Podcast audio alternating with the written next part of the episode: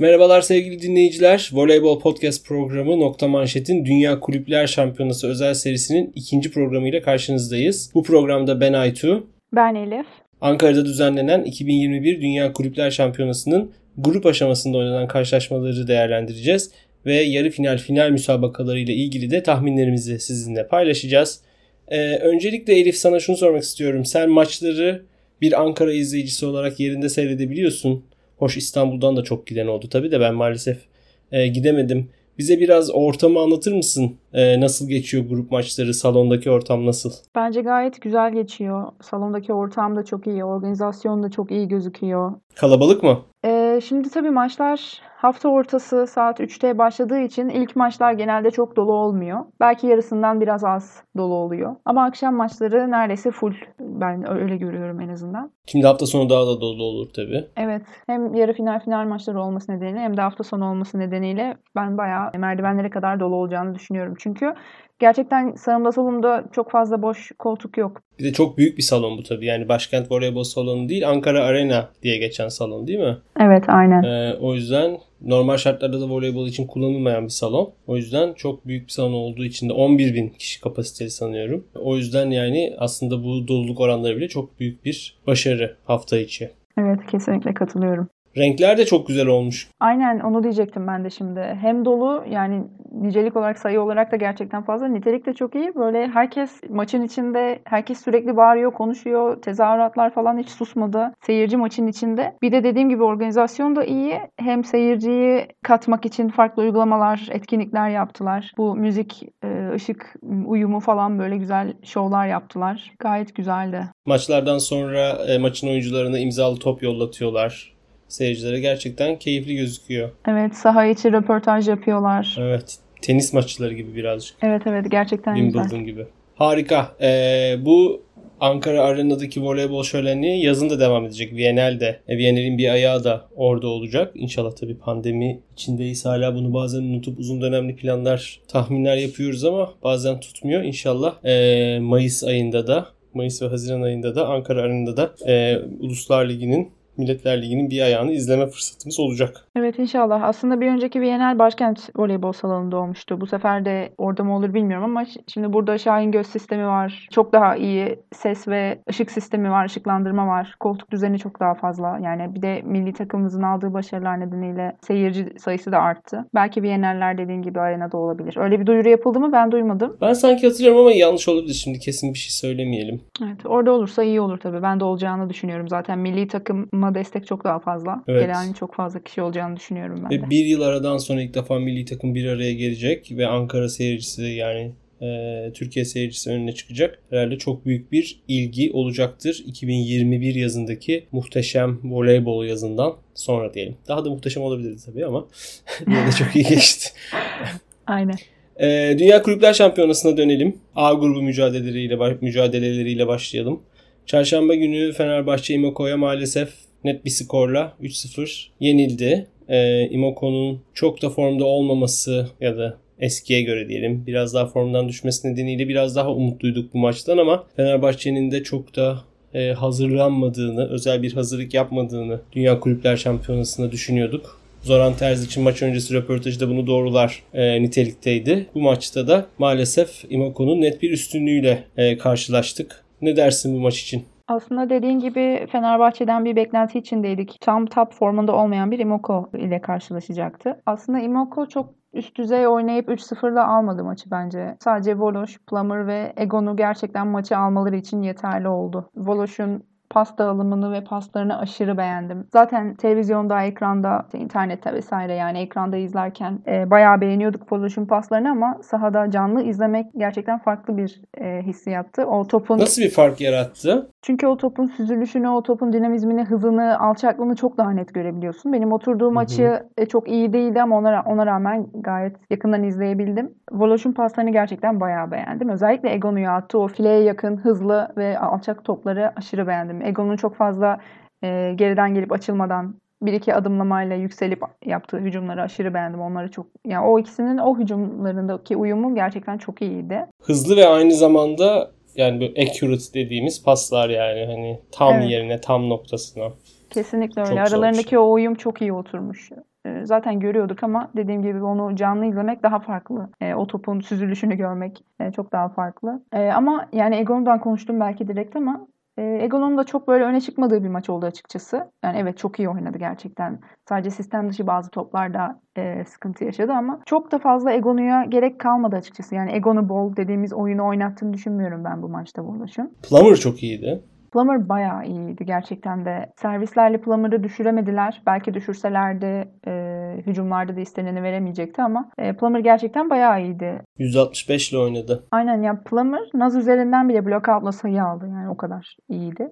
Plummer zaten eski bir pasör çaprazı değil mi? Evet, evet aynen. Plummer e, pasör çaprazı, Megan Courtney de libero. Yani daha doğrusu smaçör ama Amerika milli takımda libero olarak forma giydi. Bunların ikisini de smaçöre çevirebildi Santarelli yani. Evet gerçekten güzel bir başarı. Büyük başarı. Ve, büyük başarı ve dediğim gibi bunu yapabilmesi zaten bir risk. Bu da gerçekten çok iyi işe yaramış. İyi çalışmışlar belli ki yani bu düzeni iyi oturtmuşlar. Sila'nın yokluğunda Courtney de belki Sila'dan daha da fazla katkı veriyor şu an. Evet gerçekten büyük başarı. Imoko'nun Fenerbahçe'ye bu kadar büyük bir zorluk yaşatmasındaki önemli etkenlerden biri de etmenlerden biri de üçlü bloklardı. Arena'ya getirdikleri üçlü bloklardı. Folie senin dediğin gibi ilk programda söylediğin gibi Folie tamamen sakatlıktan kurtulmuş. Çok iyi oynadı. Robin zaten e, uzun zamandır gerçekten iyi. Çok iyi koordine ettiler üçlü e, blokları orta oyuncular olarak. Ama yani köşe oyuncuları da çok güzel geldiler. Voloş çok blok yaptı. Voloş sanırım 4 blok yaptı. Fenerbahçe ortalarından fazla mı blok yaptı? Evet. Toplamından değil de yani bireysel olarak düşündüğümüzde. Evet, maalesef. Voloş'un zaten belki Naz kadar olmasa da her maç Naz kadar domine edemiyor belki bloklarıyla ama gerçekten iyi blok yapabilen oyuncu Voloş. Çok fazla ellerini kullanıp Cansu gibi ellerini kullanıp sayı alabileceğiniz bir pasör değil. İyi yer tutuyor çünkü. Cansu'dan alınabiliyor diyorsun değil mi? Aynen evet evet Cansu'dan çok rahat alınabiliyor maalesef. Cansu koridorunu kullanarak çok fazla sayı alabiliyor e, rakipler. Ki Cansu çok çalışıyor aslında Bleon'a ama. Evet ama o biraz teknik işi. Bir de Boy boyu işi. aynen boyu da el vermediği için e, zaten şu an vakıf ona biraz çare bulmaya çalışmış. Bir önceki maçta gördük. Hangi maçtaydı? Altay maçında gördük. Cansu aslında iki numaradayken bloğa gitmek yerine defansa açıldı. Hmm. Zehra ile Gabi, 3 numaradaki Zehra ile 4 numaradaki Gabi ikiye kayarak bloğa gitti. Bunun gibi şeyler e, deniyorlar sanırım Cansu'nun bu e, blok zafiyetinden kurtulmak için bir nebze. Folye'den bahsettin. Folye ben de demiştim yani demiştik hepimiz bu bir önceki kayıtta. Sakatlıktan gerçekten iyi döndü. Fener maçında çok fazla bloklarıyla öne çıkamadı ama hücumda bayağı iyiydi. Robin de tam tersi hücumda o kadar iyi değildi ama bayağı blokta çok iyi iş yaptı. Hı hı. Robin 2 blok yapıp 6 blok temasında e, bulunmuş. Evet. Perşembe günü Fenerbahçe çok önemli bir maça çıktı. Yenmesi gereken bir maça çıktı. Yarı finale çıkmak için. Yenmesinin şart olduğu bir maça çıktı. E, ve bu maçta da Praia'yı, Brezilya temsilcisi Praia'yı 3-1 mağlup etti. E, Praia Brezilya Ligi'nin lideri şu anda. Orada namağlup e, oynuyorlar. Son 14 maçlarında sanıyorum ki yenilgisiz e, götürüyorlardı. Ee, ama Fenerbahçe üstünlük kurmayı başardı. Fakat Fenerbahçe kötü başladı aslında maça. Özellikle de yani bunu oyuncular da maç sonrası röportajda söylediği için rahatlıkla söyleyebiliriz sanıyorum. Blok defans hiç çalışmadı ilk set. Ee, neredeyse her top yere düştü. Ee, çok kötü başladı Fenerbahçe blok defansı ama sonra ikinci setin ortalarından itibaren blok defans oturunca takımda açıldı. Ee, nasıl değerlendirdin sen Fenerbahçe'yi özellikle salon içinden de? Dediğin gibi gerçekten çok tutuk başladılar. İlk sette blok defans kurgusu dediğin gibi neredeyse hiç çalışmadı ve Praia da biraz buna güvenerek aslında biraz özgüven depoladı ve iyi oyununu sergilemeye çalıştı. Baskı kurmaya çalıştı. Ama e, yani ben maç sonu, sonunda sanırım bir tweet atmıştım. Ondan sonra ben daha salondan çıkana kadar, kadar bayağı uluslararası linç yemişim. Orada bir şey söylemiştim. Belki yanlış ifade ettim ben de ama e, yani Brezilya Ligi'nin kalitesiyle Türkiye Ligi'nin veya İtalya Ligi'nin kalitesini karşılaştırmak pek mümkün değil. Arada çok büyük bir kalite farkı var. Bunu hepimiz biliyoruz. Zaten oynayan oyuncuların ve oyun sisteminin kalitesi bu lig kalitesine yansıyor. E şimdi Brezilya Ligi, e, İtalya ve Türkiye Ligi gibi biraz daha hızlı oyuna adapte olmuş bir lig değil. veya Türkiye, İtalya Ligi gibi star oyuncuları barındıran bir lig değil. Dolayısıyla üst düzey maç eksiklikleri var. Ee, bizim kadar belki uzun ralliler oynamıyorlar. Bizim kadar psikolojik baskı altında oynamıyorlar. Ee, nasıl bir taraftar desteği altında oynadıklarını bilmiyorum. Ama gerçekten çok baskın bir taraftar e, vardı Fenerbahçe Praia maçında ve bu baskıyı çok net hissettiklerini söyleyebilirim. Hem üst düzey maç eksikliklerinin olması hem de taraftar desteğinden bence psikolojik olarak e, negatif etkilenmeleri maçı bırakmalarına neden oldu. Yani gerçekten hiçbir şekilde devam edemedi Praia. Bir noktadan sonra defansa bile girmedi. Yani bir iki adım atsa alacağı topu alamadı. Arina'ya bir parantez açmamız lazım herhalde burada. Gerçekten ışıl ışıl parlıyor. E, korkusuzca oynuyor. Takımın çok içinde kalarak oynuyor. E, takım oyununun bir parçası olarak oynuyor. Gerçekten yani en iyisi maçar ödülüne doğru koşar adımlarla ilerliyor herhalde turnuvada. İnsanüstü bir performans sergiledi. Bir tane pozisyonunu hatırlıyorum. O bileğini nasıl kırdı, nasıl çevirdi asla anlamıyorum ama Egon'un bloğundan e, kaçıp paralele vurduğu çok net bir hücum sayısı vardı. Sanırım Temmuz bir önceki kayıtta söylemişti. Ya da tweet atmış olabilir çok net hatırlamıyorum ama Imoko maçında özellikle arenayı çok merak ediyorum. Büyük ihtimalle üçlü blok getireceklerdir demişti. O üçlü blokların çoğunu çok net bir şekilde geçti. Raya maçında da zaten gerçekten çok e, iyi oynadı. Sadece lig, ligin sonlarından süre gelen bir servis ritminde bir düşüş var. Onun evet. dışında gerçekten e, hücumlarda çok çok iyi Arena. Ya Arena ile ilgili şöyle bir şey daha söylemek istiyorum yani. İyi ki Terzis'le çalışıyor. Terzis'le çalışıyor olması milli takımımız için gerçekten bir şans. Hı. Arena zaten şu haliyle bile çok can yakıyor. Bir de onu daha üst düzeye taşıyacak bir antrenörle çalışsa ne hale gelir? Düşünmek bile istemiyorum gerçekten. Ben de servislerindeki bozulmanın terziç kaynaklı olduğunu ya da servislerde bir şey üstüne bir şey koyamamasının terziç kaynaklı olduğunu düşünüyorum ama bu tabii yani Fenerbahçe için çok kötü. Çünkü Fenerbahçe arenaya çok yatırım yapıyor. Yani haklı olarak arena yatırım yapılmayacak bir oyuncu değil. Ama işte bir lig yarısı sürdü yani servis ritminin bozulması. Yazın attığı servisleri hatırlıyoruz hepimiz. Kök söktürmüştü e, olimpiyatta e, milli takıma. E, o yüzden ki biz iyi servis karşılayan bir takımız. Yani tür, bütün Türkiye oyuncuları aslında iyi servis karşılayan oyuncular. O yüzden yani tabii Fenerbahçe için çok kötü bir durum. Arena'nın servis ritminin bozulduğu olması çok önemli bir silahtan mahrum kalıyoruz. Fenerbahçe demişken Eda'nın tek ayaklarındaki yine milli takımda çok iyiyken kulüp e, sezonunda büyük bir gerileme var maalesef Eda'nın tek ayaklarında. Dünkü maçta yani Praia maçında ilk iki sette çok başarısız tek ayak hücumları gerçekleştirdi. Plaseler atmak zorunda kaldı ama bu sence neden kaynaklanıyor? Yani Naz Eda Naz uyumunda gözle görülür bir sorun var. Belki artık oyuncular bile bunu saklamıyorlar tepkileriyle. Ee, sence bu, bunu aşmak mümkün olacak mı önümüzdeki dönemde? Çünkü Eda'nın tek ayakları çok önemli bir hücum silahı. Bunun bir an önce düzelmesi lazım. Neden kaynaklanıyor sence? Dediğin gibi Eda'nın tek ayakları imza hücumları gerçekten. Yabancı spikerler bile en iyi yaptığı iş diye söylüyor. Hani artık Türk spikerleri geçtim. Hı hı. Yani bunun tabii ki birden fazla sebebi olabilir. Sadece Eda veya sadece Naz kaynaklı da değil. Eda'nın genel olarak milli takım sezonundan sonra kulüp sezonunda düşüş e, yaşadığını gözlemliyorum. Yani hepimiz bunu görüyoruz. Çok fazla yazıldı çizildi zaten. Sadece bu sezona özgü değil. Genel olarak milli takımdan sonra kulüp e, sezonunda bir ritminde düşüş formunda düşüş olduğu hep görülür. Ve evet. lig sonlarına sezonun doğru. sonuna doğru açılır. Aynen. Sezon sonuna doğru açılıyor genelde. Belki bunun nedenlerinden biri rekabet seviyesi düşük maçta bile az oynaması olabilir bütün yaz boyunca. Milli takımdan bütün maçlara çıkıyor olması olabilir. Hmm. Evet bizim için gerçekten çok iyi bir oyuncu. Çok ihtiyacımız olan bir oyuncu. Bloklarına, hücumlarına hatta defanslarına e, ihtiyacımız olan bir oyuncu ama yoruluyor olabilir. Pasör farklılıkları var. Yani Milli'de farklı pasörle oynuyor. Kulüpte farklı pasörle oynuyor genelde. Tabii ki Milli'de de Naz'la oynadığı dönemler var. Yani iki oyuncu zaten yıllardır aslında beraber oynayan oyuncular. Ama bu ritim nasıl bozuldu? Neden kaynaklı? Niye, niye aralarında bir iletişimsizlik mi var? Bunu açıkçası çok bilmiyorum. Yani beraber oynaya oynaya aşılacaklarını düşünüyorum. Hani bunu daha yeni birbiriyle oynamaya başlayan oyuncular için söyler insanlar ama e, aralarında bir bariz bir uyumsuzluk olduğu belli. Yani ilk özellikle Praia maçında öldüremediği o ilk toplardan bir tanesinde fileye yapıştı, yere düştü yani. O kadar e, hiç istemediği bir pas aldı. Ama dediğim gibi yani sadece Naz'dan da kaynaklı değil bence bu. Yani ikisi arasında bir zamanlama e, ve pasın yüksekliğiyle ilgili falan bir uyumsuzluk var. Biraz daha hızlı bir pas istiyor sanki Eda. Yani Cansu'nun yazın attığı paslarla karşılaştırıyorum. Biraz daha yatık ve hızlı bir pas istiyor galiba Eda. Bu da Naz'ın imza pasları değil bunlar da. Şimdi doğrusunu söylemek gerekirse. Herhalde biraz o da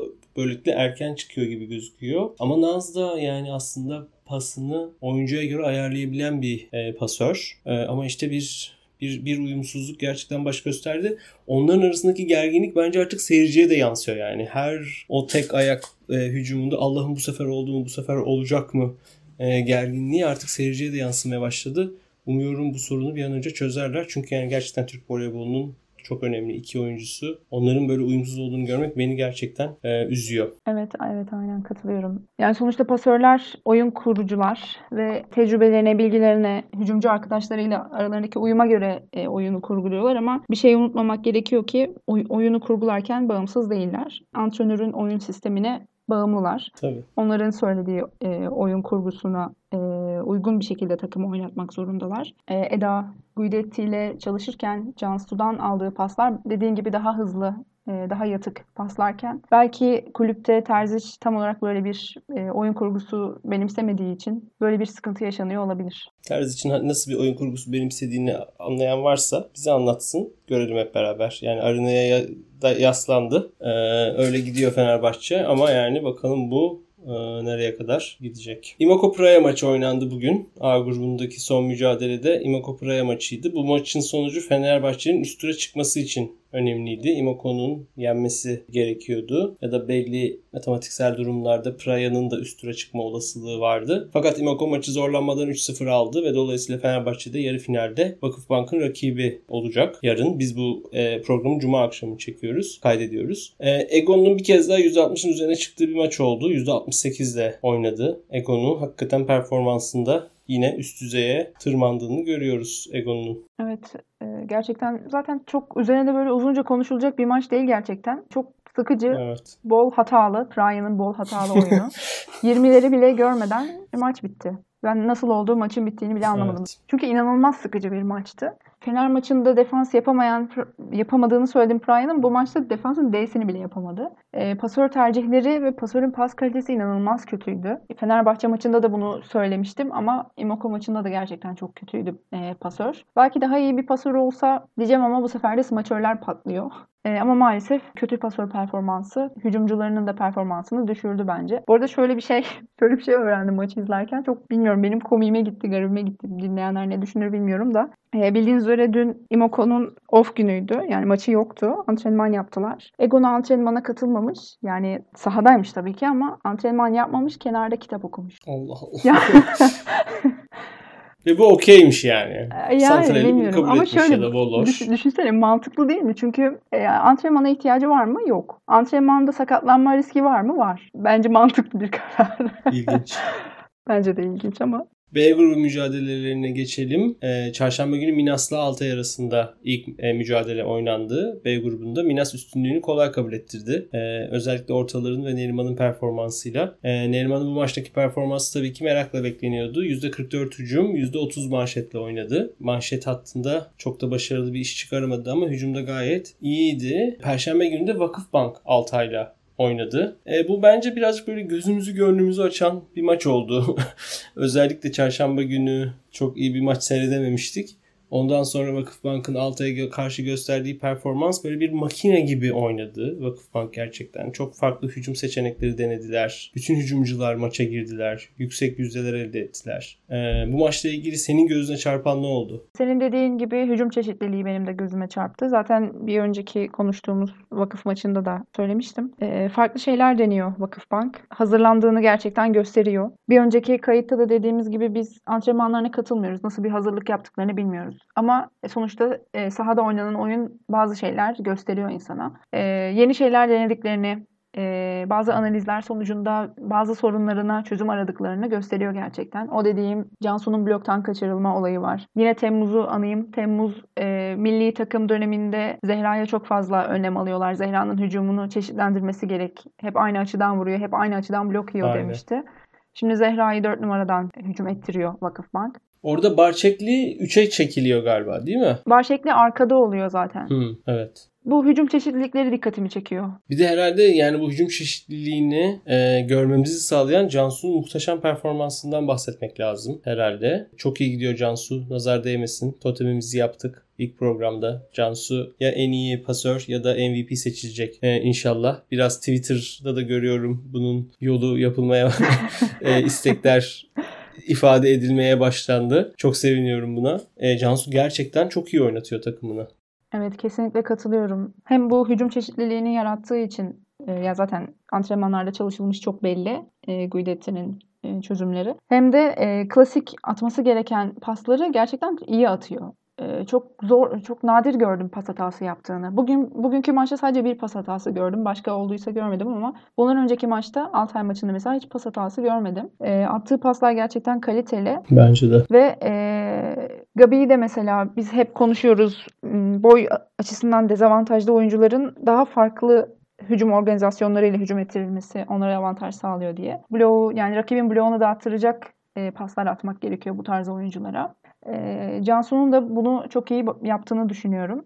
Zaman zaman bunu yapmaya çalışırken pas hataları yapabiliyor Cansu ama özellikle 3'e yaklaşan yani ortaya yakın attığı paslarda Gabi çok çok net hücumlar ediyor. E, Milans maçında gördük. Çok güzel bir uyumları var Gabi ile. Evet, Cansu ile Gabi arasındaki tek uyumsuzluk bence pipe hücumlarında. Aslında Gabi'nin pipe hücum, hücumları gerçekten çok etkili. Milli takımda çok kez gördük Gabi'nin pipe hücumlarını. E, Cansu ile Gabi'nin pipe pas e, uyumsuzluğu var gibi. Çok e, milli takımdaki kadar net öldüremiyor bence e, Gabi o pasları. Onun dışında dediğim gibi Cansu'nun performansını e, böyle artık kulaklarımı çekerek, dilimi ısırarak falan izliyorum yani. Aynen. Ee, hem e, Altay maçında hem de Minas maçında bir de son olarak da Cuma günü de Vakıf Minas'ı 3-0 yendi. Bu iki maçta Zehra'nın performansından da bahsetmek lazım. Ee, Zehra Altay maçında 3 blok 9 blok teması yapmış. 3 setlik bir maçtan bahsediyoruz. Minas maçında da 4 blok 5 blok sektirme yapmış. 12 kez ona hücum ettirilmiş. Bu 12 hücumunda 10'unda da topu öldürmeyi başarmış. Yani Zehra şu anda sakatlıktan çıktı. Işıl ışıl parlıyor Zehra Güneş. Ee, inşallah yarı final final maçlarında da yani yarı finalde nasıl olacağı çok bilmiyorum. İnşallah final maçında da e, böyle olur. Imoko'ya karşı da. Gerçekten çok çok iyi oynuyor Zehra'da ve çok formda. Kesinlikle çok özverili çalışıyor Zehra. Kulübün, antrenörün açıklamalarından da anlıyoruz. Gerçekten çok fazla yani takımdaki diğer oyunculardan daha fazla çalışıyor form tutabilmek için. Sakatlıktan iyi bir şekilde dönebilmek için. Ki zaten iki maçta da e, takımdan yaklaşık yarım saat önce gelerek kendi ısınmasını yapıyor. Sonrasında takım ısınmasına dahil oluyor. E, fizyoterapistle beraber kendi ısınmasını yapıyor. Ondan sonra takıma dahil oluyor. Harika. Dediğin gibi gerçekten bu iki maçta da iyi bir performans gösterdi. Zehra'nın iyi döndüğünü söyleyebilirim. Gerçekten blokta da çok etkindi. Bugünkü Minas maçında da ilk bloğunu Tayza'ya yaptı sanırım. E, sonrasında neredeyse bütün hücumcuları tek tek blokladı. E, blok sektirme performansı da bayağı iyi. Ben istatistiklere bakamamıştım. Söylediğin iyi oldu. 5 blok sektirme bayağı iyi şeyde e, 9 blok teması Altay'a karşı. Zaten blok defans makine gibi işlemiş Altay'a karşı. 3 setlik maçta 9 blok 20 blok teması yapmış vakıf. Gerçekten e, çok çok iyi bir istatistik. Taysa Zehra eşleşmesinden eşleşmesini merak ediyordu Temmuz. Temmuz'u yine analım bayağı kulaklarını çınlattık. Orada da e, Zehra'nın büyük bir galibiyetle ayrıldığını söyleyebiliriz. Çünkü Taysa e, ancak 4 kez hücumda top öldürebilmiş. O da 12 top almış. Zehra 10. Fakat vakıftaki tek sorun biraz Barçekli gibi gözüktü bugün. Ne dersin Minas maçında maalesef sadece 18 topun 4'ünü öldürebildi Barçekli. Ee, ki Barç çok iyi bir hücumcudur aslında. Çok teknik bir hücumcudur yani. Evet hücumda gerçekten hiç isteneni veremedi Barış. Ee, servisleri ve servis karşılaması gerçekten çok iyiydi. Ee, ama hücumda hiç isteneni veremedi. Çok Barış'ı yakından e, açıkçası izleyemedim. Ama e, topu öldürmekte çok sıkıntı yaşadığını hatırlıyorum ben de maçta. Çok fazla hücum hatası yaptığı gibi gördüm ben. İstatistikleri bilmiyorum ama yani hücumda çok fazla dışarı vurduğu top oldu. 4, 4'ünü öldürdü, 4 hata yaptı. Dolayısıyla da %0 verimlilikle oynamış. O yüzden e, bilmiyorum hani bunun tam olarak neyden kaynaklandığını bilmiyorum. Belki maçı bir daha izlemem gerek bunun için. Ama ben Barş'ın e, önemli maçlarda neredeyse aksamadı Barş. E, dolayısıyla bence bir sonraki maç telafi edecektir. Kötü bir günündeydi diyelim. Evet, e, yarı final mücadeleleri e, cumartesi ve pazar günü oynanacak. E, siz bu programı büyük ihtimalle cumartesi günü dinliyor olacaksınız. Imoko Minas mücadelesi saat e, 3'te. E, Fenerbahçe ile Vakıfbank yani A grubunun ikincisi Fenerbahçe, B grubunun lideri Vakıfbank'ta oynayacak ve bu mücadele saat 6.30'da oynanacak. 16 Ekim'de bu yıl ligin henüz 3. haftasında karşılaşmıştı bu iki takımımız. Vakıfbank Spor Sarayı'ndaki mücadeleyi Fenerbahçe 3-1 kazanmıştı misafir olmasına rağmen. İki, ta- iki takımın son karşılaşması bu şekildeydi. E, bu karşılaşma sence yarınki yani cumartesi günkü mücadele için ne söylüyor bize? Fenerbahçe ile Vakıfbank ligin başında ilk yarının başında karşılaşmışlardı. Şimdi ilk yarı bitti. Tabii ki farklı yerlerde takımlar farklı form durumları var. E, sence nasıl geçecek yarınki, karşı, yarınki karşılaşma? Bence zorlu bir maç olacak. Hiç kolay bir maç olacağını düşünmüyorum. Ee, dediğin gibi takımların e, o lig maçından sonra form durumları tamamen farklı. Ee, bir kere bu iki maçın önem düzeyi de bambaşka. Oynanan ortam çok farklı. Ee, bir de kadrolar da farklı olacak artık yabancı kuralı da olmadığı için. Dolayısıyla farklı bir e, kadro yapılanması olacak. Bir de e, vakıfın artık o kaybettiği maçtan sonra çok fazla analiz yaptıklarını düşünüyorum gerçekten. E, bir sürü grafikler artık şey e, böyle yüz sekmeli Excel tabloları falan. İstatistikler. Aynen. Çok iyi hazırlanacaklarını düşünüyorum. Şu ana kadar turnuvaya ne kadar iyi hazırlandıklarını görmüş olduk. E, ben Vakıfbank'ın alacağını düşünüyorum maç, maçı. Ogbogu'nun da biz, beni şaşırtan bir performansı var açıkçası. E, ligde çünkü çok eleştirmiştim kendisini. Bu Dünya Kulüpler Şampiyonası için yaptığımız ilk e, bölümde Ogbogu'nun blok verimliliğinin düşük olduğundan bahsetmiştim. E, toplara yani bloğa yetişmekte sıkıntı yaşadığı için eline çarpıp vakıfın sahasına düştüğünden bahsetmiştim. Bu tarz çok fazla pozisyona girdiğinden bahsetmiştim. Şimdiye kadar fena gitmiyor gibi. Yani Altay maçı e, kriterleriyle onu direkt geçiyorum. E, Minas maçında bence çok iyi bir maç çıkardı Ogbogu. Bir kere hücumda 6'da 6 yapmış, %100 de oynamış. E, Cansu gerçekten çok güzel anlarda güzel yerlere e, top attı. Blokta da oldukça etkindi. Çok güzel top sektirdi ve çok net blok sayıları da vardı Ogbogu'nun. E, beni şaşırtan bir performansı var. Fenerbahçe maçında da bence ortaların çok etkin olması gerekecek vakıfta. Vakıfın en büyük silahlarından biri etkili servisleri. E, Arina'yı serviste zorlamadığınız sürece kazanmanız çok mümkün değil gerçekten. E, hani Lazareva'yı bir şekilde durdurursunuz. Zaten bireysel hata sayısı da fazla olan bir oyuncu e, Lazareva. Ama Arina'yı durdurmak o kadar kolay değil. E, durdurabilmek için de onu e, dediğim gibi manşette düşürmek gerekiyor. E, Vakıfbank Fenerbahçe maçını kazanmak istiyorsa etkili servis atması gerekiyor ve iyi bir blok defans kurgusu işletmesi gerekiyor. Fenerbahçe e, bence kazanmak istiyorsa yarın yani Fenerbahçe'nin kazanabilmesi için yarınki maçı bir kere Eda'nın hücumda iyi iş çıkartıp blokta da açılması lazım. Eda kendisi de söyler. E, hücumda başarı oldukça blokta çalışmaya başlayan e, bir oyuncu Eda. O yüzden Eda ile Naz arasındaki uyumun çok çok iyi olması lazım. Yarın Arina'nın performansını devam ettirmesi lazım ve de defansta çok iyi işler yapmaları lazım. Arkada e, Gizem ve Mel, Me, e, Meliha'ya çok iş düşüyor. E, Gizem ve Meliha kurgusunun yani defans kurgusunun çalışmadığı zaman Praya'ya bile kolaylıkla mağlup oldu Fenerbahçe. O yüzden bu arkadaki defans hattının çok çok iyi çalışması çalışması lazım. Topların çıkarılıp tekrar hücuma getirilmesi için. Bunlar birlikte çalışırsa yani defans kurgusu, Eda Naz uyumu ve Arina e, Fenerbahçe'nin bir şansı olabilir ama ben de Vakıf'ı e, favori görüyorum. Çünkü çok istekli. Vakıf belli ki Imoko'dan Imoko ile finalde karşılaşmak için çok istekli oldukları çok belli oluyor. O yüzden Guidetti'nin maçı kolay kolay bırakmayacağını düşünüyorum. Ee, bakalım nasıl bir maç olacak. Aslında tabii ki gönlümüz bu iki Türk takımının finalde mücadele etmesini isterdi ama bu maalesef mümkün e, olmadı. E, Fenerbahçe Minas arasında e, Minas arasında bir üçüncülük mücadelesi olabilir. E, Imoko ile e, Vakıf arasında bir final olmasını bekliyoruz pazar günü. Bakalım bu karşılaşmalarda e, merakla beklediğimiz karşılaşmalar. Evet aynen. Şöyle bir şey daha eklemek istiyorum ben Vakıfbank Fenerbahçe maçı için. Fenerbahçe'nin ben e, Dicle Nur Babat ile başlaması gerektiğini düşünüyorum Mila Popovic yerine. Meliha'nın da aksadığı, özellikle hücumda aksadığı anlarda Ana Cristina ile anında değişim değiştirilmesi gerektiğini düşünüyorum. Yani bazen Terzic çok geç e, müdahale ediyor. Evet. Öne geçtiğinde Meliha. Evet. Meliha'nın ön turunda bence Ana Cristina ile değişmeli. Çok fazla e, tereddüt edip ertelememeli bu kararını bence Terzic. Net hücumlar edebileceğini düşünmüyorum. Ana Cristina'nın daha net hücumlar yapabileceğini düşünüyorum.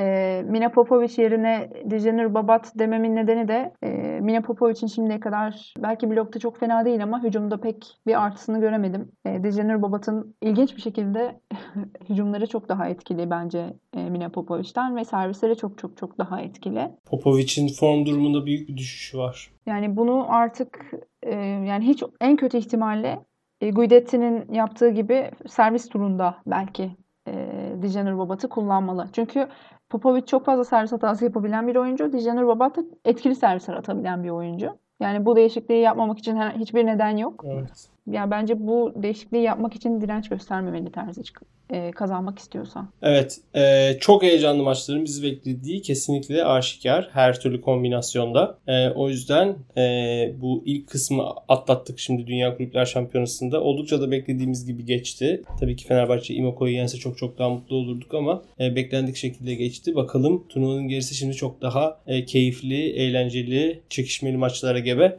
Onları da keyifle bekliyoruz. Pazar akşamı da tekrar programımızı kaydedeceğiz. Sizlerle pazartesi sabahı inşallah paylaşacağız. Biz dinlediğiniz için çok teşekkürler. Son sözü Elif'e bırakıyorum. Dediğin gibi keşke Fenerbahçe ile Vakıfbank aslında final oynayabilse ama e, çok mümkün gözükmüyordu zaten turnuva başında da. İstediğimiz gibi olmasa da beklediğimiz gibi e, gidiyor şu ana kadar turnuva. Fenerbahçe Vakıfbank maçı gerçekten çok çekişmeli geçeceğini düşünüyorum. Çok heyecanlı bir maça gebe dediğin gibi. Bu yine yarı final ve final maçlarından sonra da zaten e, sizinle bu maçları birlikte değerlendiriyor olacağız. Bir sonraki programda görüşmek üzere.